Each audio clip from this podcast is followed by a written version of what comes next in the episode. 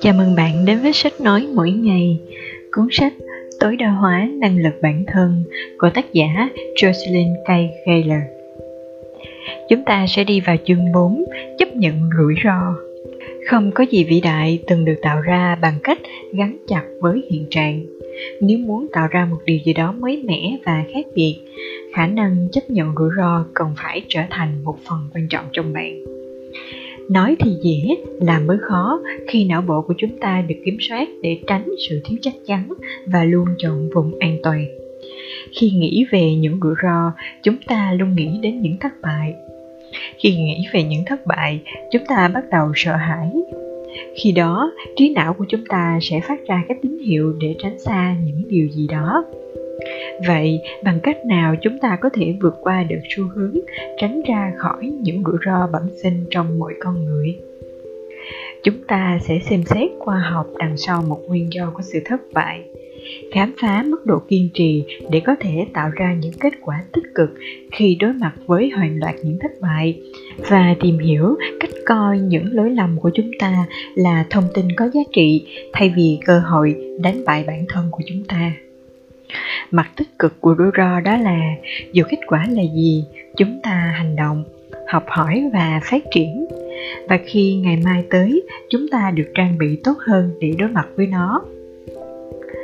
Làm sáng tỏ yếu tố sợ hãi trong bạn vào tối ngày 18 tháng 6 năm 1976, sau khi tập dược trước bạn bè trong nhiều tuần, một thanh niên 22 tuổi, Charlie Stanford, bước lên sân khấu một câu lạc bộ hài kịch tại New York để biểu diễn tiết mục đầu tiên của anh trước công chúng với tư cách là một diễn viên tấu hài. Stanford đã cầm lấy mic, nhìn khán giả và đơ người.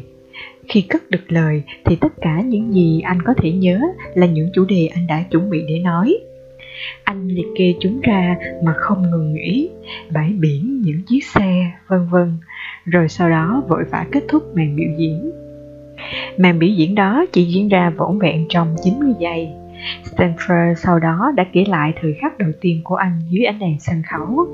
Tôi thậm chí còn không khẽ thốt nên lời. Tôi đã hoàn toàn bị tê liệt trong sự sợ hãi. Thử thách mà Stanford phải trải qua là điều dẫu bình thường. Các nhà nghiên cứu đang thu thập một loạt những bằng chứng cho thấy càng lo sợ bị thất bại, chúng ta còn khó có thể thành công. Một nghiên cứu gần đây do một nhóm nhà thần kinh học tại Castet đã nhận ra rằng khi cạnh tranh trong một trò chơi máy tính đánh cực cao, những người tham gia thể hiện tệ hơn khi họ lo sợ về khả năng thua cuộc. Nhưng nhà khoa học cũng tiết lộ rằng những nỗi lo sợ không chỉ phản tác dụng mà chúng còn bị thổi phồng lên hóa ra, con người có xu hướng mạnh mẽ vì việc đánh giá quá cao nỗi đau của sự thất bại và mức độ tiêu cực mà những người khác cảm nhận về rủi ro của chúng ta để giải thích lý do tại sao, đầu tiên hãy bắt đầu việc quan sát tại sao việc trúng sổ số không tuyệt như bạn nghĩ Hãy tưởng tượng rằng Morpheus trong phim Matrix đưa ra một viên thuốc màu xanh da trời và một viên thuốc màu đỏ. Nếu bạn nhận lấy viên thuốc màu xanh, bạn sẽ tỉnh dậy và trúng số độc đắc trị giá 2 triệu đô la. Nếu bạn uống viên thuốc màu đỏ, bạn sẽ thức giấc trong tình trạng tê liệt và ngồi xe lăn trong suốt phần đời còn lại của mình. Đương nhiên, bạn sẽ chọn viên màu xanh và cảm thấy hài lòng khi nhận được một khoản tiền kết xù trong tài khoản ngân hàng vào hôm sau. Bạn không thể nghĩ được điều đó đáng thất vọng hơn là việc phải trở thành một người tàn phế. Một vài người thậm chí còn nghĩ cuộc sống như vậy không đáng sống, nhưng họ đã nhầm. Trong nghiên cứu nổi tiếng về những người trúng sổ số và những nạn nhân trong các vụ tai nạn, bao gồm 80 người liệt tứ chi và 11 người liệt hai chân. Trong một năm tháng sổ số và trải qua vụ tai nạn, một điều gì đó kỳ lạ đã xảy ra. Niềm vui của những người trúng sổ số sớm trở về mức những người không thắng được một đồng xu nào. Ngạc nhiên không kém, niềm hạnh phúc của những nạn nhân trong vụ tai nạn đã cao đến mức trung bình.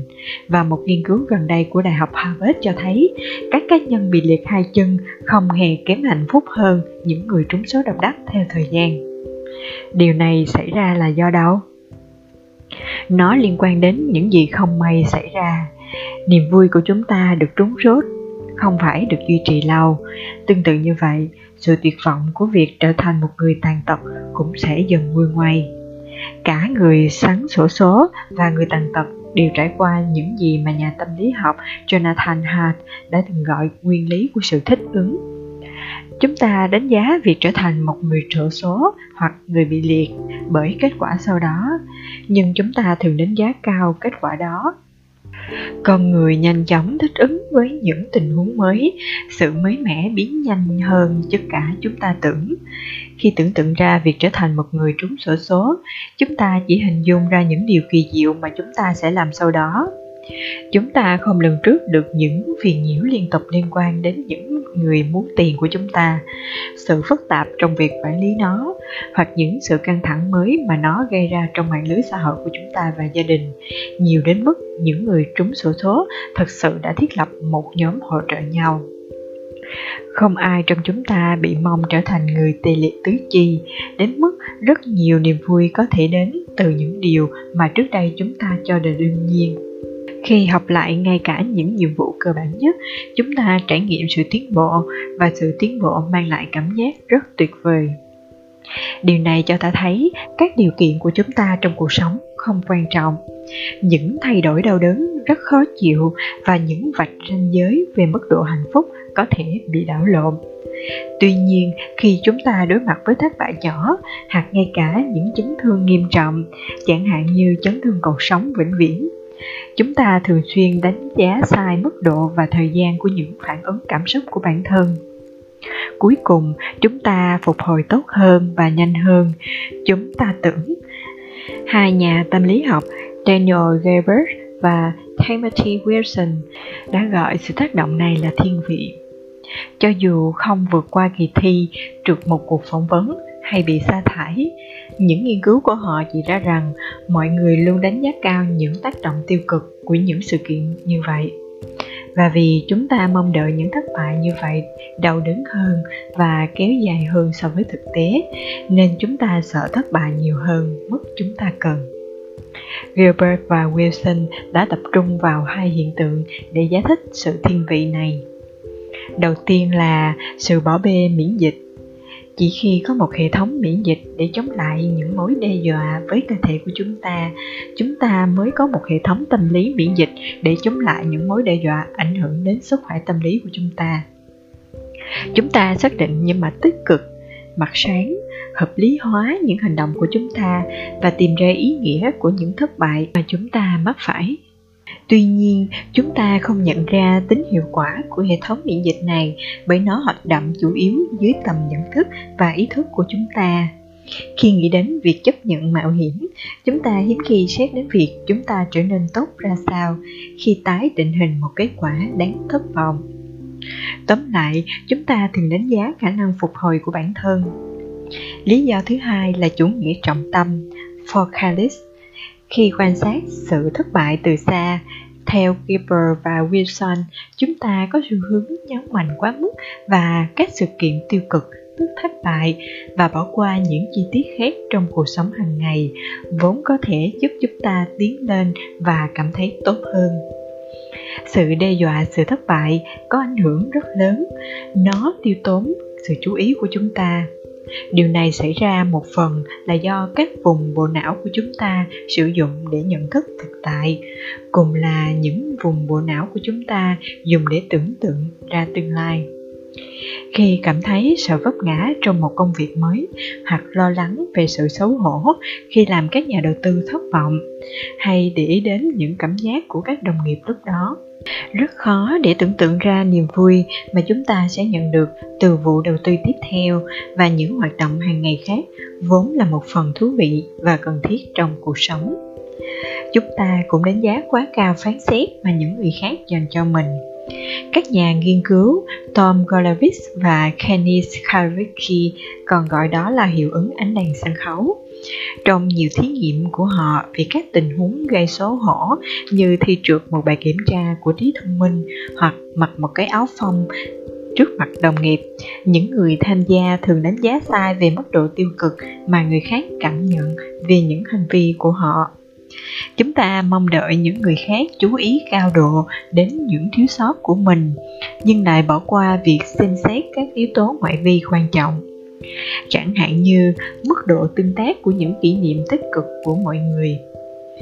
Nhưng bạn có thể vẫn tự hỏi, thế còn sự dây dứt đau đớn của sự tiếc nuối thì sao? Theo nghiên cứu của Golovitch và cộng sự, chúng ta cũng tính toán sai thời gian của sự dây dứt này kéo dài. Đầu tiên, nó đau đớn, nhưng chúng ta đối mặt với nỗi đau của hành động, sự tiếc nuối tốt hơn chúng ta tưởng hệ thống miễn dịch tâm lý của chúng ta hoạt động và giúp chúng ta tạo ra ý nghĩa về những thất bại mà chúng ta vấp phải. Thất bại mang đến cho chúng ta những phản hồi có giá trị mà chúng ta sử dụng để giải quyết những hành động đáng tiếc của mình và cả việc cải thiện tình hình của chúng ta trong tương lai. Các nghiên cứu cho thấy rằng khi chúng ta nhìn lại cuộc đời của mình, sự hối tiếc phổ biến nhất không phải là những rủi ro mà chúng ta đã gặp mà là việc chúng ta không gặp rủi ro nào. Mọi người hối tiếc vì đã không hành động nhiều gấp đôi việc đã hành động. Một số hối tiếc phổ biến nhất bao gồm cả việc không chăm chỉ học hành hơn, không quyết đoán hơn, không nắm bắt được cơ hội. Khi nghĩ lại, những gì mà họ không làm mới là thứ thất vọng nhiều nhất. Chúng ta bị bỏ lại bởi nghịch lý của việc không hành động một mặt, theo bản năng của chúng ta có xu hướng gắn liền với sự mặc định hoặc đi theo số đông. Các nhà nghiên cứu gọi đó là thiên vị hiện trạng. Chúng ta cảm thấy an toàn trong vùng thoải mái của mình, nơi chúng ta có thể tránh khỏi những đau đớn của sự hối tiếc. Tuy nhiên, cùng lúc đó, chúng ta hối tiếc nhiều nhất về những hành động và rủi ro mà chúng ta không dám nắm lấy. Jerry Stanford đã mất vài tháng để lấy lại tinh thần từ thất bại đầu tiên của mình. Anh đã trở lại sân khấu lần thứ hai vào cuối mùa hè năm 1976 tại Golden Lion Pub, một quán bar tồi tàn ở Times Square. Một lần nữa, anh cảm thấy lo lắng và quên mất việc đang xen những câu chuyện cười, nhưng anh đã diễn ra trôi chảy và làm trọn buổi biểu diễn. Jerry tiếp tục biểu diễn mọi nơi có thể trong thành phố, ngày càng trở nên thoải mái trên sân khấu cho đến khi anh kết thúc bằng một hợp đồng MC cho một câu lạc bộ Connect Trip và trở thành khuôn mặt thân thuộc tại Cats and Cheering Star. Sau 5 năm mài dũa những kỹ năng và danh tiếng của mình, vào ngày 7 tháng 5 năm 1980, Jerry có màn ra mắt trong một đêm tại Johnny Caron trong tham gia nhiều năm vào tu diễn đường phố, một sự kiện đặc biệt của HBO. Cuối cùng, vào năm 1989, trở thành một người dẫn dắt một chương trình đã kiếm được 2,7 tỷ đô la và trở thành một trong những chương trình truyền hình dài tập được yêu thích nhất mọi thời đại của Mỹ. Nếu Stanford không đủ dũng cảm để đối mặt với khán giả một lần nữa thì anh đã bị đánh gục bởi trong lòng biểu diễn đầu tiên thì không điều gì trong số những điều trên có thể xảy ra. Việc chịu khuất phục nỗi sợ hãi trong hối tiếc ngắn hạn của chúng ta là một việc vô cùng thiển cận. Làm mọi điều đúng sẽ giữ bạn ở đúng vị trí, mắc sai lầm sẽ thôi thúc bạn khám phá, theo Stephen Johnson. Hiểu được vai trò của bạn trong rủi ro. Thế giới cổ xưa là một nơi đầy rẫy những điều cấm đoán và sự hoảng sợ con người sống bằng những mưu mô bị bủa vây bởi những rủi ro rình rập giả thú hỏa hoạn những bộ tộc thù địch lũ lụt cũng không có gì ngạc nhiên khi họ trông đợi vào Chúa và tạo ra những câu chuyện thần bí để giải thích cho một nguồn siêu nhiên vô danh bảo vệ họ trước mọi nguy cơ. Hàng ngàn năm qua, sự sáng tạo và học hỏi của con người đã giúp thế giới an toàn hơn rất nhiều. Tuy nhiên, chúng ta vẫn giữ lại được bản chất không ưa rủi ro từ tổ tiên của mình. Khi phải đối mặt với những tình huống mà chúng ta cần phải đưa ra quyết định, chúng ta thường mắc sai lầm khi chờ và quan sát. Cân nhắc và tìm cách trì hoãn để né tránh rủi ro chúng ta quên rằng ngay cả những sai lầm lớn cuối cùng cũng có thể mang lại thành công chấp nhận rủi ro thực sự là một phần trong tư duy đúng đắn thông hiểu những cơ hội. Khi đánh giá xem có nên chấp nhận rủi ro hay không, thật dễ dàng để sớm nhận ra những cạm bẫy ban đầu bạn có thể gặp phải. Việc tưởng tượng sẽ nhận ra cơ hội khó khăn hơn rất nhiều, nhưng không nỗ lực chắc chắn khiến bạn không nhận được những lợi ích cuối cùng. Hãy mở rộng tâm trí, quan sát bức tranh lớn hơn và bạn biết rằng với sự quyết tâm, bạn sẽ vượt qua những trở ngại cựu chủ tịch của Coca-Cola Don Carrot rơi vào cái bẫy khi một đội quản lý người Đức của ông đưa ra một kế hoạch mở rộng sang Đông Đức sau sự sụp đổ của bức tường Berlin vào năm 1989. Cho rằng ngân sách quá cao, Carrot đã phủ quyết đề xuất này. Thất vọng trước sự chối từ của Carrot, đội ngũ quản lý dọa sẽ từ chức người đứng đầu các hoạt động tại Đức thách thức Karl nhìn nhận kỹ lưỡng hơn. Ông không biết được những tiềm năng của Đông Đức, ông chưa bao giờ tới đó. Ông gạt phăng nó như không hề xem xét lên đây có phải là một cơ hội tuyệt vời hay không. Ít nhất ông cũng nên nói chuyện với họ một lần nữa. Nhưng tôi muốn ông làm hơn thế. Hãy đến Đông Đức để tự cảm nhận. Trước tiên hãy tự quyết định Kheo ích cuối cùng đã cùng đội ngũ của ông đến Đông Đức và tận mắt chứng kiến. Sau chuyến đi, ông nói, suy nghĩ của tôi đã hoàn toàn thay đổi. Chúng tôi tập hợp mọi người lại và tôi đã xin lỗi vì sự hẹp hòi và không khoan nhượng của mình. Hãy cùng nhau đưa ra kế hoạch và mua một vài nhà máy ở phía đông. Công cuộc mở rộng của Coca-Cola vào Đông Đức không phải là không sai sót, Tuy nhiên, cơ hội rất lớn và quyết tâm của đội ngũ để thành công mạnh mẽ đến mức họ có khả năng vượt qua những thất bại và thất vọng. Đông Đức trở thành một thị trường phát triển nhanh chóng và mang lại lợi nhuận cho Coca-Cola. Bảo vệ lực của bạn Chúng ta không bất lực khi đối mặt với rủi ro sau khi quyết định được đưa ra chúng ta luôn có khả năng ảnh hưởng lên các tình huống nhằm gia tăng xác suất thành công đó là lực hay còn gọi là khả năng hành động gây ảnh hưởng đến định mệnh của chúng ta tiền vệ Hall of Fame tương lai Peyton Manning cho thấy rằng mình không ở đội nào khi Indianapolis Colts sa thải anh ta 14 mùa giải. Lần đầu tiên trong sự nghiệp, Manning phải tìm ra một đội bóng để đầu quân. Anh thi tuyển vào San Francisco và một vài đội bóng khác trước khi ký hợp đồng 3 năm với Denver Broncos. Manning nói về sự lựa chọn của mình. Đây là một lựa chọn khó khăn, tôi phải chọn một đội. Tôi muốn tham gia vào tất cả cùng một lúc nhưng giống như các quyết định khác mà tôi đã đưa ra trong quá khứ tôi sẽ ra quyết định và không bao giờ hối hận để bắt đầu và biến nó thành một quyết định đúng đắn tôi còn phải nỗ lực thay vì phó mặc cho số phận những tác nhân bên ngoài kiểm soát menin đã đưa ra một quan điểm hoàn toàn khác biệt. Cảm giác về động lực cho mình anh sức mạnh có được kết quả như mong muốn. Nếu anh thất bại, đó sẽ là những nỗ lực hết mình giúp anh tiến tới thành công. Hãy kiên trì.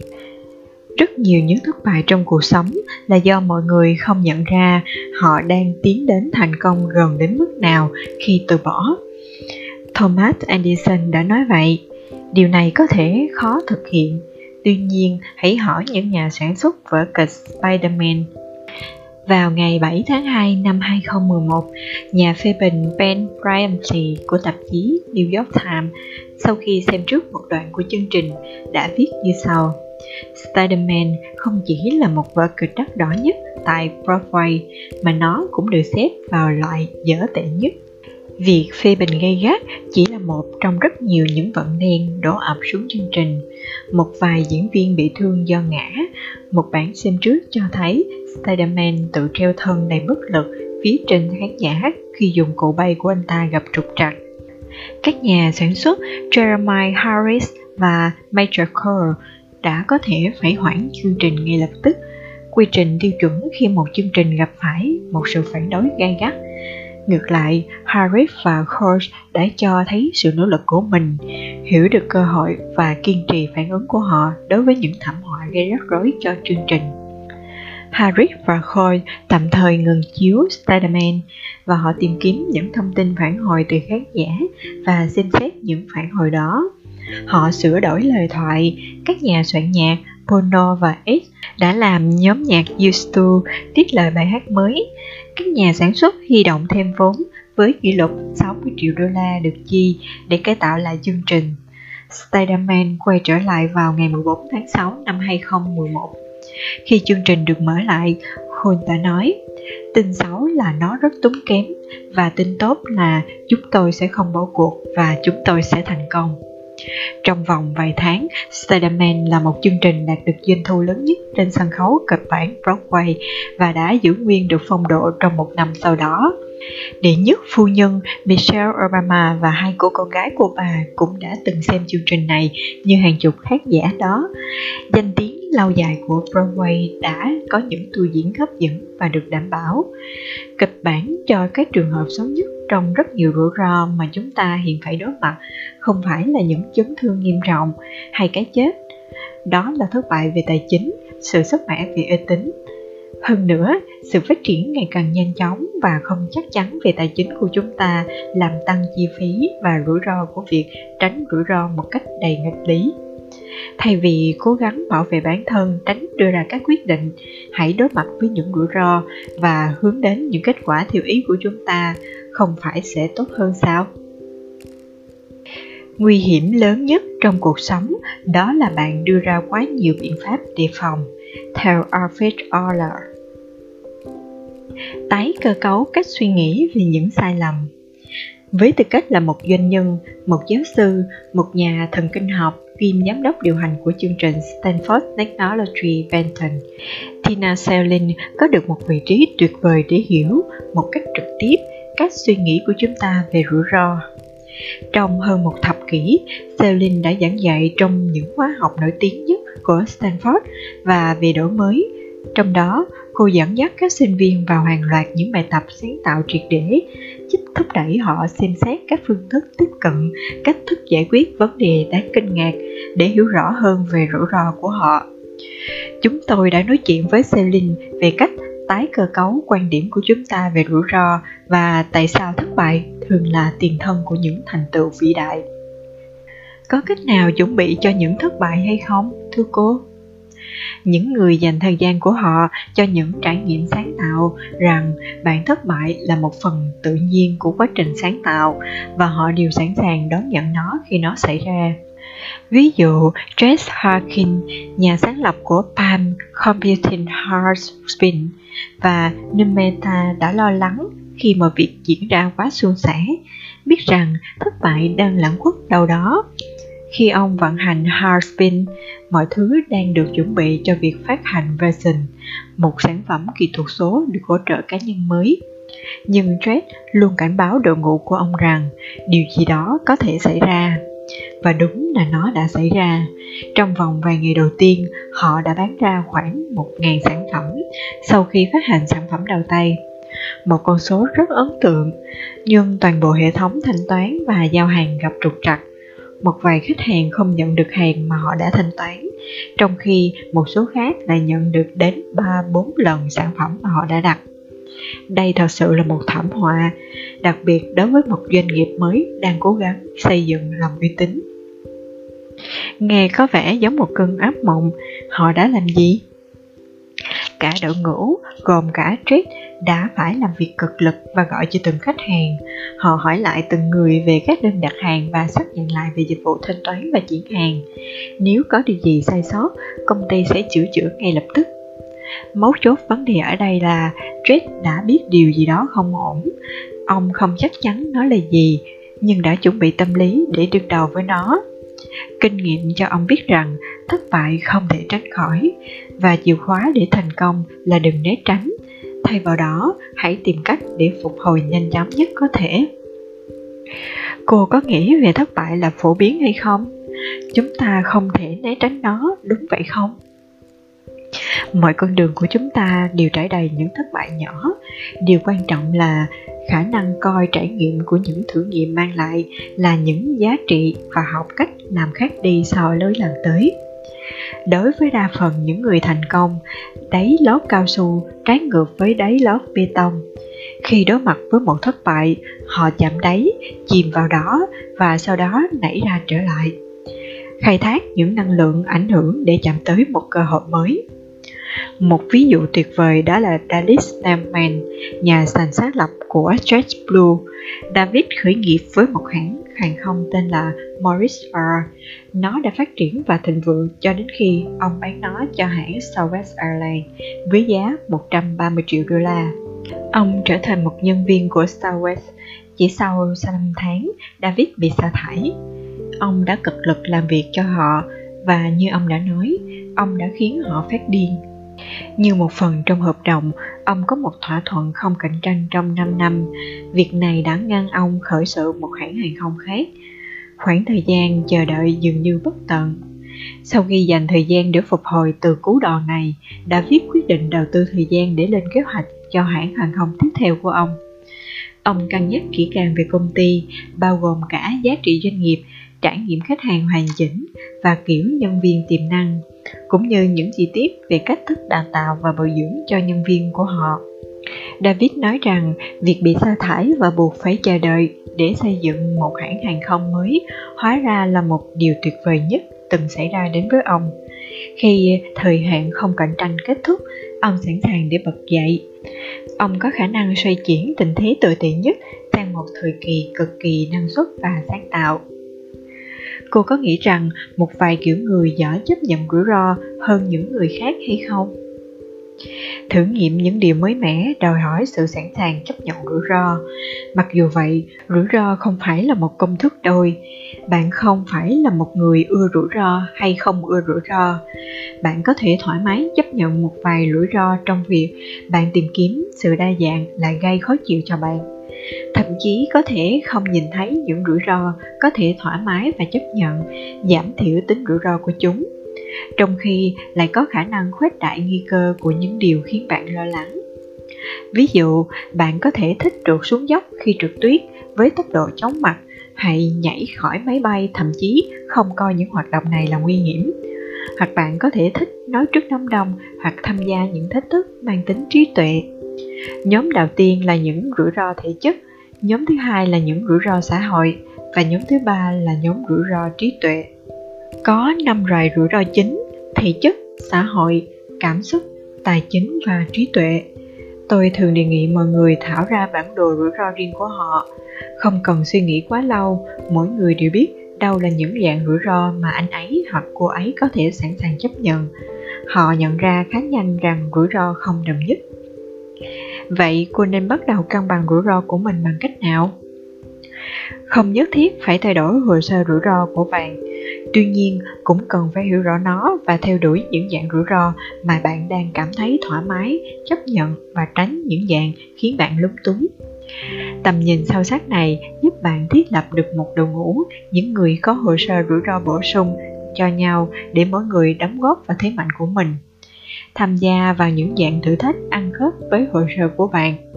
Thêm nữa, việc yêu cầu những người khác mô tả những rủi ro của họ là một cách rất có giá trị để nhận biết được những điều họ quan tâm và cách họ có thể đóng góp cho tổ chức của bạn. Cô có bất cứ chiến lược nào giúp học cách thoải mái hơn với thất bại hay không?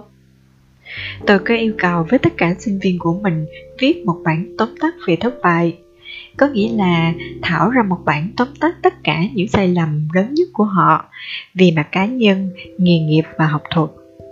Đối với mỗi thất bại, mỗi sinh viên cần mô tả những gì anh ấy hoặc cô ấy có được từ trưởng trải nghiệm đó. Hãy tưởng tượng sự kinh ngạc mà nhiệm vụ này mang lại cho sinh viên, những người quá quen với việc thể hiện thành công của họ. Tuy nhiên, sau khi họ hoàn thành bản tóm tắt của mình, họ nhận ra rằng việc xem xét trải nghiệm thông qua lăng kính của sự thất bại buộc họ phải đối diện với những sai lầm của mình và xem chúng như một nguồn dữ liệu tuyệt vời và có những gì đó có hiệu quả và những gì là không. Thử và sai có hiệu quả nhanh hơn nhiều việc lên kế hoạch cho sự hoàn hảo, theo David Keller dựa vào sự thiếu chắc chắn, mọi sự nỗ lực sáng tạo, từ việc viết sách đến thiết kế một thương hiệu để ra mắt một công ty, đều tuân theo một điều được biết đến như là đường cong thiếu chắc chắn. Sự khởi đầu của một dự án được xác định bởi sự tự do tối đa, rất ít sự hạn chế và cả những mức độ thiếu chắc chắn cao. Mọi thứ đều khả thi, những lựa chọn, đường lối, ý tưởng biến thể và mọi đường hướng đều nằm trên bàn. Cùng lúc đó, không ai biết chính xác được kết quả cuối cùng sẽ ra sao và tương lai sẽ như thế nào, hay chính xác cách làm nó là gì. Theo thời gian, những nhà sáng tạo hoặc những đội ngũ bắt đầu hành động, họ vẽ hết những ý tưởng điên rồ trong đầu họ lên giấy, lên khung ảnh kỹ thuật số, lên khung hình vào công việc kinh doanh với mỗi lần thử nghiệm, họ bắt đầu xem xét điều gì mang lại hiệu quả và điều gì không. Dữ liệu và kinh nghiệm bắt đầu thay thế trực giác và vượt qua đức tin. Sự tự do bắt đầu nhường bước cho sự hạn chế. Các khả năng vốn tạo ra sự chắc chắn hơn bắt đầu trở thành thực tế, tạo ra nhiều sự chắc chắn hơn về kết quả của quá trình và việc làm liệu nó có thành công hay không công việc kinh doanh và kết quả của nó bắt đầu được hình thành. Những cú va chạm trong quá trình thực hiện chắc chắn sẽ xảy ra. Các ý tưởng dường như ẩn chứa những quả bom tiềm năng lớn, đưa đội ngũ sáng tạo trở lại phát thảo ban đầu và trạng thái tự do, nhưng cũng thiếu chắc chắn một cách cao độ. Cuối cùng, thông qua nhiều trải nghiệm, hành động đã được thực hiện, cuốn sách ra đời, thương hiệu mới được thiết kế, công ty đã được ra mắt sự tự do ít nhất là đối với giai đoạn nỗ lực này đã biến mất và được tiêu thụ bởi cấu trúc và nhận thức. Sự thiếu chắc chắn nhường chỗ cho sự chắc chắn. Giờ đây, bạn đã biết chính xác hình dạng của nó và việc bạn có khả năng kéo bật nó trở lại hay không. Hình ảnh dưới đây minh họa cho các động thái theo đường cong thiếu chắc chắn. Tuy nhiên, thứ có thể không được rõ ràng là tốc độ mà bạn di chuyển dọc theo đường cong vốn có để tiêu diệt khả năng của bạn trong việc tạo ra cảm hứng hoặc kích thích nó. Di chuyển quá chậm và không có kết quả, quá trình bị phá hủy do quán tính hoặc bị tê liệt, hoặc di chuyển quá chậm đồng thời nỗ lực bị tiêu diệt trước khi nó mang lại kết quả có ý nghĩa tất cả chúng ta đều trải qua điều đó. Dù vậy, thứ có thể ít rõ ràng hơn, đó là việc di chuyển quá nhanh để có thể đưa bạn đến với kết quả nhanh chóng hơn. Nhưng kết quả đó lại thấp hơn nhiều so với khả năng của bạn nếu bạn ở lại quá trình lâu hơn. Richard Quinman đã tiến hành một thí nghiệm thú vị này. Ông đã ghép hai nhóm người đã được xác định là rất may mắn và rất xui xẻo mỗi nhóm sẽ nhận được một tờ báo và được yêu cầu đếm số bức tranh. Trong nhóm không may mắn làm trong vòng khoảng 2 phút, nhóm may mắn chỉ mất 2 giây. Cả hai nhóm cùng đưa ra con số chính xác. Do đâu? Hóa ra đó là những ấn phẩm số đặc biệt. Bên trong bìa trước, phía trên nếp gấp trong một khung chữ có một dòng từng đếm có 42 bức ảnh trong tờ báo này.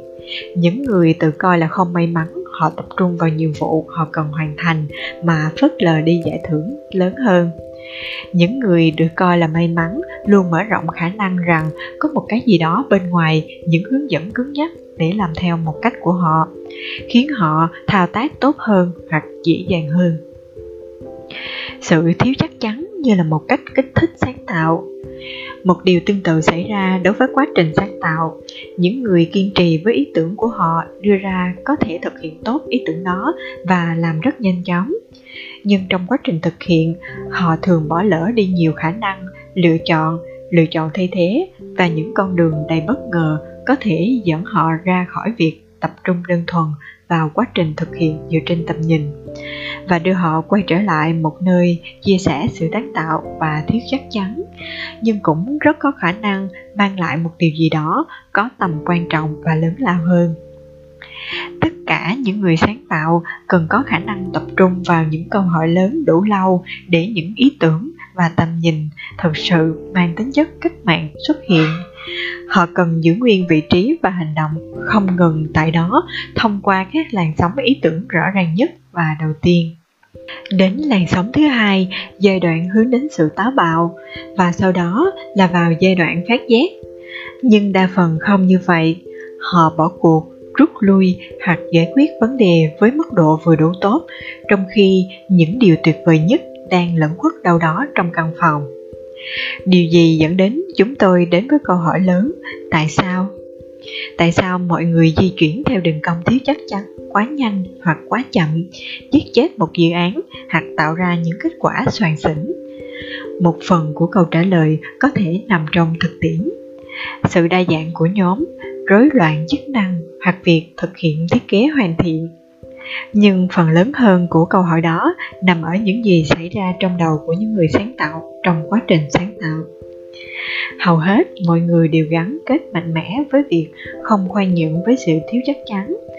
Chúng ta trải nghiệm nó sự đau đớn, nỗi lo sợ và nghi ngại khi đối mặt với những điều cần phải cùng tồn tại hoặc sự kinh hoàng tột độ, hành động đối đầu với sự thiếu chắc chắn, chúng ta sẽ thoái lui trung tâm của nỗi sợ hãi nguyên thủy trong trí não, hành hạch nhân lên, sáng lên và gửi tín hiệu đến các cơ quan của chúng ta, khiến chúng ta khó chịu về mặt thể chất và không thoải mái về mặt tinh thần. Chúng ta biết công cuộc tìm kiếm, tạo ra thứ gì đó từ hai bàn tay trắng, buộc chúng ta phải đến nó. Nhưng chúng ta được trang bị quá nghèo nàn để giải quyết nó. Chúng ta bắt đầu đưa ra quyết định không dựa trên nỗ lực cao nhất mà truyền những gì sẽ giúp ta thoát khỏi sự đau đớn của việc thiếu chắc chắn một cách nhanh nhất. Đối với một số người, nó có thể là thoái lui và trì tệ, tê liệt. Đối với một số khác, điều đó có nghĩa là nhanh chóng kết thúc nó. Với mỗi cách, kết quả cuối cùng đều không có gì cả, hoặc một thứ gì đó kém xa tài năng tiềm ẩn thực sự của bạn vậy bằng cách nào chúng ta có thể sống dưới cái bóng của sự thiếu chắc chắn đủ lâu để sản sinh ra những điều tuyệt vời? Có ba suy nghĩ sau. Thứ nhất, hiểu biết đơn giản về tâm lý học của quá trình cho phép bạn chú ý hơn đến tốc độ di chuyển của sự tự do đến hạn chế. Thứ hai, khi bạn tái sinh lại được sự thiếu chắc chắn như một khả năng, câu hỏi phía trên sẽ thay đổi. Không có gì thật sự sáng tạo không có gì nâng cao nghệ thuật, công việc kinh doanh, thiết kế hoặc nhân loại. Đã từng được đối mặt với sự chắc chắn, chính thống hoặc những thông tin hoàn hảo. Bởi cách tư duy nhất để trở nên chắc chắn trước khi bạn bắt đầu, đó là nếu điều mà bạn đang tìm kiếm đã được hoàn thành từ trước đó, trong trường hợp đó, bạn không còn là người tạo ra nó. Bạn đang sao chép nó và đó không phải là lý do của chúng tôi ở đây thứ ba, không có một công thức phổ biến nào cho bạn biết cách di chuyển nhanh chóng theo đường cong thiếu chắc chắn. Mỗi dự án, mỗi khác và chịu ảnh hưởng mạnh mẽ bởi các nguồn lực và hạn chế của riêng bạn, cả trong và ngoài. Điều quan trọng hơn là bạn xác định rõ các nguồn lực và sự hạn chế trao dồi tư tưởng, môi trường và lối sống cần thiết để kích thích hành động và sau đó hành động thêm vào đó, biến học hỏi thành yếu tố then chốt. Kẻ thù của sự sáng tạo không phải là sự thiếu chắc chắn, mà là ý trị sự thiếu chắc chắn là một vị trí không thoải mái, nhưng sự chắc chắn là một điều ngớ ngẩn, theo von Steyer đặt cược có chủ đích trong một thế giới ngẫu nhiên. Vào một vài thời điểm trong mùa hè năm 1907 Picasso đã hoàn thành một trong những bức họa quan trọng nhất trong sự nghiệp của ông. Phong cách của nó khởi nguồn từ những bức họa trước đó và đó là một chủ đề đầy khiêu khích. Năm gái mại dâm nhìn chầm chầm vào khán giả đến mức bức tranh đơn giản chỉ yêu cầu sự chú ý. Nó đã đi vào lịch sử như một nền tảng trong chủ nghĩa hiện đại. Vào ngày 10 tháng 12 năm 2009, Vior đã tung ra phiên bản Angry Birds, trò chơi điện tử cho iPhone đầu tiên. Khi đứng đầu các bảng xếp hạng của một vài nước châu Âu, nó đã nhanh chóng thâm nhập vào các nước Mỹ, thay đổi thế giới game thông dụng. Trong vòng 2 năm, nó được tải gần 1 tỷ lần và hiện là một trong những game được chơi nhiều nhất trong lịch sử. Hãy xem Picasso và Raphael có điểm gì chung. Nhìn bề ngoài thì có vẻ như không có gì, nhưng quan sát kỹ hơn, bạn sẽ nhận ra một trong những sự thật cơ bản nhất về thành công trong thiết kế, kinh doanh và đổi mới nói chung. Nó được đúc ra từ một điều, không ai trong những người đó hoặc tổ chức đó thực sự có ý niệm chính xác về việc ý tưởng nào của họ sẽ mang lại kết quả trong thực tế, thành công có được trong từng ví dụ trên là kết quả của việc khai thác không ngừng những hiểu biết sâu sắc và đặt cược tất cả vào một kết quả chưa xác định. Nói một cách khác, thành công mang tính ngẫu nhiên hơn chúng ta nghĩ. Điều này nghe có vẻ ngạc nhiên. Chúng ta đã quen với việc nghĩ rằng những công ty, những người thành công sở hữu một bí quyết nào đó khi chúng ta kể lại những câu chuyện về cách họ làm với nó chúng ta bắt chước để xem chúng có tạo nên được như vậy bằng cách nào đó hay không lấy Rairo làm ví dụ công ty Phần Lan đứng sau Angry Birds có thể không chỉ thiết kế ra một game tuyệt vời mà còn phát triển một chiến lược marketing hữu hiệu cho nó Thay vì tập trung vào thị trường đại chúng của nước Mỹ trước tiên, họ lại tập trung vào thị trường châu Âu nhỏ hơn như Hy Lạp và Cộng hòa Séc. Những thị trường này là một lượng tải game tương đối và Raver đã phát hiện ra một việc vươn lên top đầu trong danh sách không khó và họ hoàn toàn có thể làm được. Với những chiến thắng trong tầm tay, họ quay lại nước Anh, nơi mà game này đã đứng đầu bảng xếp hạng chỉ trong một đêm. Sau đó, họ quyết định cuối cùng đã đủ lực để tiến vào thị trường Mỹ. Câu chuyện cho chúng ta thấy rằng Viral không chỉ là một công ty nắm vững về chiến thuật thiết kế game mà còn biết làm thế nào để thành công trong thị trường game. Nhưng nếu họ có tất cả những điều đó, tại sao họ lại phải chờ đến tận 8 năm sau để sử dụng nó? Bởi đó là một khoảng thời gian họ đi vòng trước khi tung ra Angry Birds. Đó là game thứ 52 của họ. Không một game nào trước đó được có được thậm chí là một phần rất nhỏ của thành công của Angry Birds. Thay vào đó, trò chơi này đã đưa công ty quay trở lại thời kỳ khủng hoảng và cho phép nó xây dựng một thương hiệu có thể tồn tại nhiều năm. Ngay sau khi Angry thành công, công ty Viral có giá trên thị trường là 1 tỷ đô la. Hóa ra, thành công không khác gì mấy việc tìm hiểu chính xác động thái đúng tiếp theo và xa hơn là gì để liên quan đến may mắn và ngẫu nhiên. Một vài người hiếm hoi trong chúng ta hoạt động trong một thế giới mà các quy luật không bao giờ hoặc hiếm khi thay đổi, chẳng hạn như cờ vua, tennis hay golf. Một trong những thế giới như vậy, bạn có thể làm theo cách riêng để thống trị. Những công việc khó khăn mang đến cho bạn vinh quang bởi bạn biết chính xác điều bạn phải làm. Bạn chỉ phải làm tốt nó hơn những người khác. Thường là sau khi dành 10.000 giờ để luyện tập nó đó là quy tắc 10.000 giờ luyện tập được phổ biến rộng rãi bởi Malcolm Gladwell Tuy nhiên, nó không được áp dụng bởi bất kỳ nỗ lực nào. Cả Real Hatin hay Richard Branson đều không thực hành đủ 10.000 giờ khi họ trở thành những người đứng đầu trong lĩnh vực đa dạng của họ. Không chỉ có vậy, chúng ta thường xuyên thấy những cá nhân và tổ chức mà chúng ta coi là tuyệt vời theo đuổi thành công lớn bằng cái giá tầm thường hoặc không mấy bất ngờ những siêu hiện tượng thất vọng, những đạo diễn phim lần danh khiến chúng ta chán nản và những doanh nhân thành đạt không sống theo mong đợi của các nhà đầu tư. Và đôi khi họ có thể từ thành công đến thất bại mà không có bất cứ lý do nào thực sự. Nhà làm phim Henry Allen là một ví dụ điển hình cho điều này thông qua sự nghiệp của ông. Evan William, một trong những nhà đồng sáng lập của Twitter đầu tiên đã tạo ra Blogger, vốn là một thành công to lớn.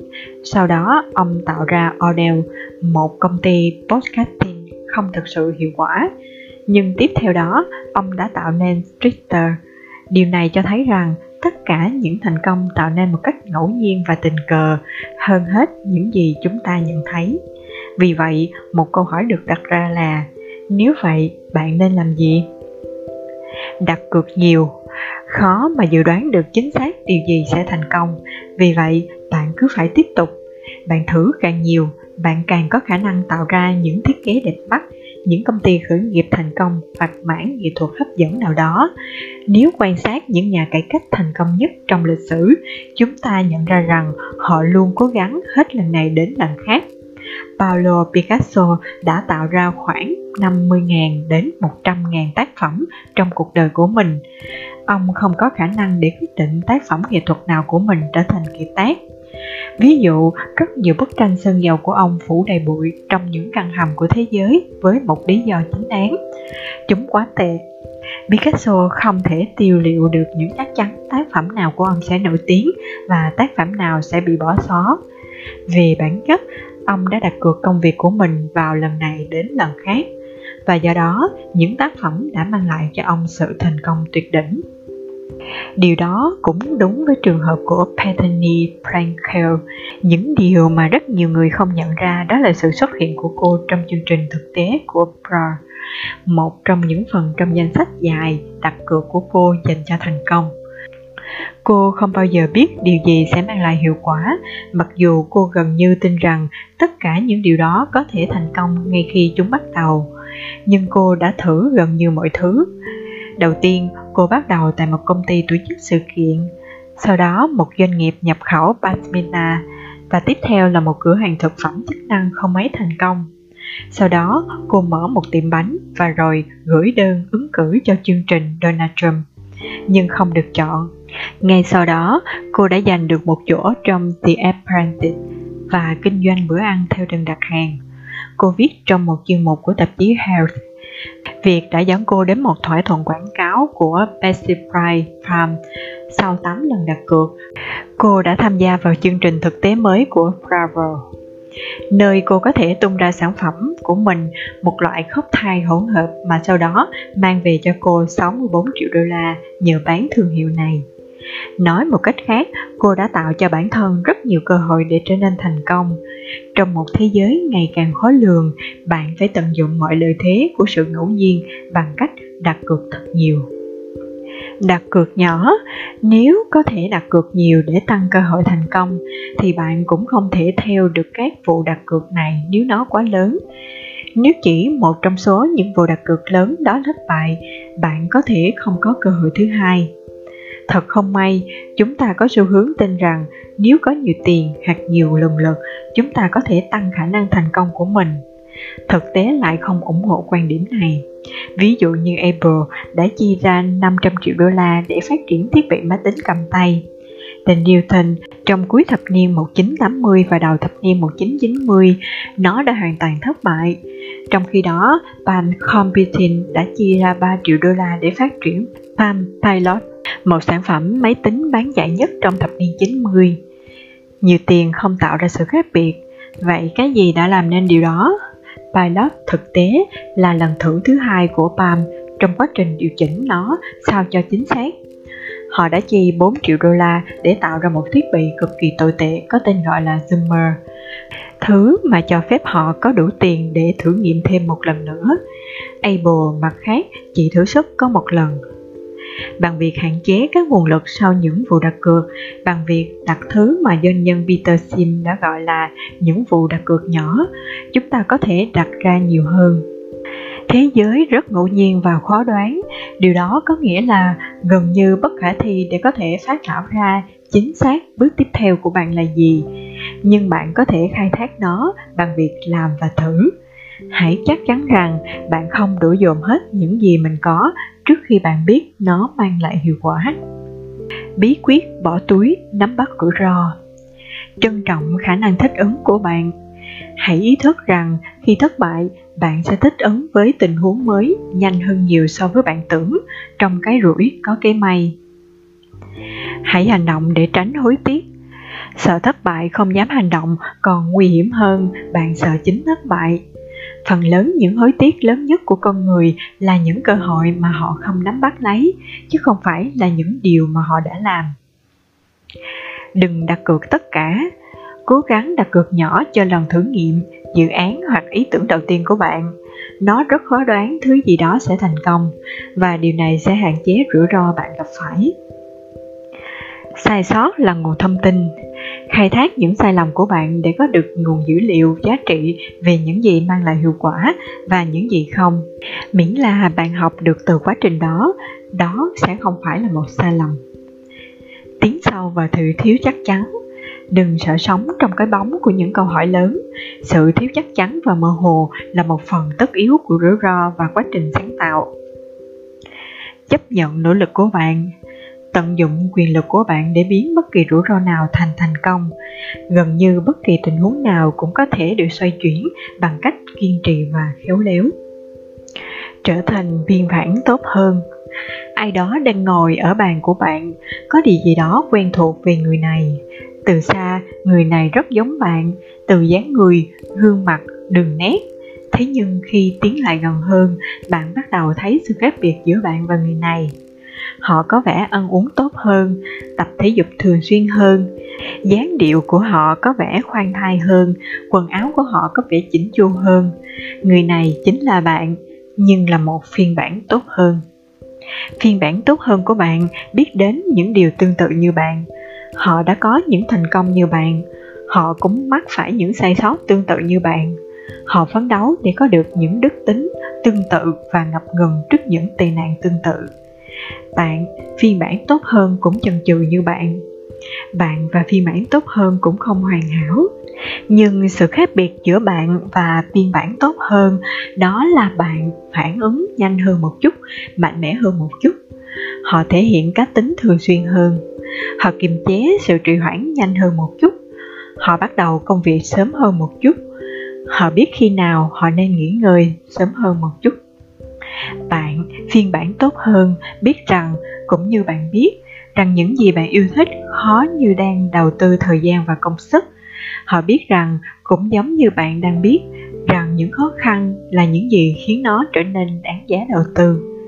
Họ biết, những gì bạn biết rằng, nếu tất cả mọi thứ đều dễ dàng ngay từ đầu, thì không có gì là ý nghĩa cả và bạn sẽ không cần phải áp dụng những phép ẩn dụ mới hoặc đọc cuốn sách mới về cách làm việc mà bạn nên làm.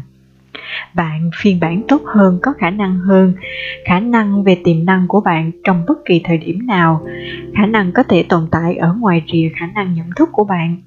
Khả năng có thể đáng sợ và khó chịu, nhưng không đến mức quá đáng. Khả năng có thể gây khó chịu, nhưng chúng ta cần các mức độ khác nhau khả năng của lý tiểu long là trở thành người đàn ông nguy hiểm nhất thế giới. Muhammad ali được gọi là võ sĩ quyền anh vĩ đại nhất mọi thời đại. Khả năng của bạn có thể bớt tham vọng hơn, nhưng chỉ có bạn mới biết khả năng của bạn là gì. Bạn phiên bản tốt hơn không phải là thực thể cố định hay duy nhất. Bạn phiên bản tốt hơn thay đổi tùy theo thời điểm, được sinh ra và tiêu diệt dựa trên mỗi hành động của bạn làm mỗi hành động tạo ra một tập mới các khả năng. Bạn phiên bản tốt hơn là một món quà năng động thay thế, chứ không phải là cố định hay tỉnh lại. So sánh bản thân với phiên bản tốt hơn không chỉ là vấn đề nỗ lực đánh giá con người trước của bạn. Thay vào đó, bạn đang nỗ lực để theo kịp với bạn bây giờ. Bạn phiên bản tốt hơn muốn gặp bạn, gặp gỡ họ nơi họ đang đứng phiên bản tốt hơn là con kiến lạc đã và đang phát hiện ra một nguồn thực phẩm mới. Phiên bản tốt hơn biết đường đi. Nó nói, theo tôi. Và ngay cả khi không thấy thức ăn ngay trước mắt, bạn vẫn biết đường mòn sẽ dẫn bạn đi đến đâu. Phiên bản tốt sẽ không bao giờ khiến bạn bị lạc đường. Vì vậy, bạn đi theo con đường mòn, bạn ngồi tại bàn làm việc và đặt bàn tay của bạn lên các công cụ, bàn phím, chuột, máy tính sách tay, cây bút vân vân, và bạn bắt đầu hành trình mới. Có những khoảnh khắc hiếm hoi của sự liên kết, khoảnh khắc khi bạn đoàn tụ phiên bản tốt hơn, khi bạn hòa hợp với phiên bản mới. Họ đang ngồi tại bàn làm việc viết và phát thảo, và bạn cũng vậy. Phiên bản tốt hơn đang chiếm các không gian vật lý và không gian tinh thần tương tự. Phiên bản tốt hơn hoàn toàn tham gia vào các công việc trước cả bạn.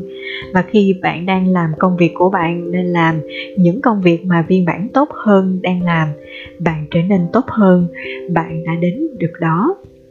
Niềm vui của sự gắn kết khiến gắn kết trở nên thường xuyên hơn. Và khi gắn kết trở nên thường xuyên hơn, một điều gì đó thú vị sẽ xảy ra. Bạn bắt đầu thấy một con người khác, một bạn tốt hơn. Phiên bản tốt hơn ngoài tầm với, nhưng trường hợp cũ bởi không giới hạn để đạt đến mức tốt hơn. Tốt hơn là thúc đẩy bởi sự động cơ và bộ vi xử lý, phép thuật và những thứ khó hiểu nhưng phiên bản bạn tốt hơn cũng biết, cũng giống như bạn, rằng sự hồi hộp đang theo đuổi bạn, hạnh phúc đang chuyển động và kết quả bạn đang liên tục thúc đẩy bạn vượt ra khỏi tầm với bạn là phiên bản tốt hơn, biết rằng cách nó vốn thế và bạn cũng biết điều đó Cảm ơn bạn đã theo dõi sách nói mỗi ngày. Đừng quên nhấn nút đăng ký kênh để theo dõi cuốn sách tiếp theo nhé. Cảm ơn các bạn.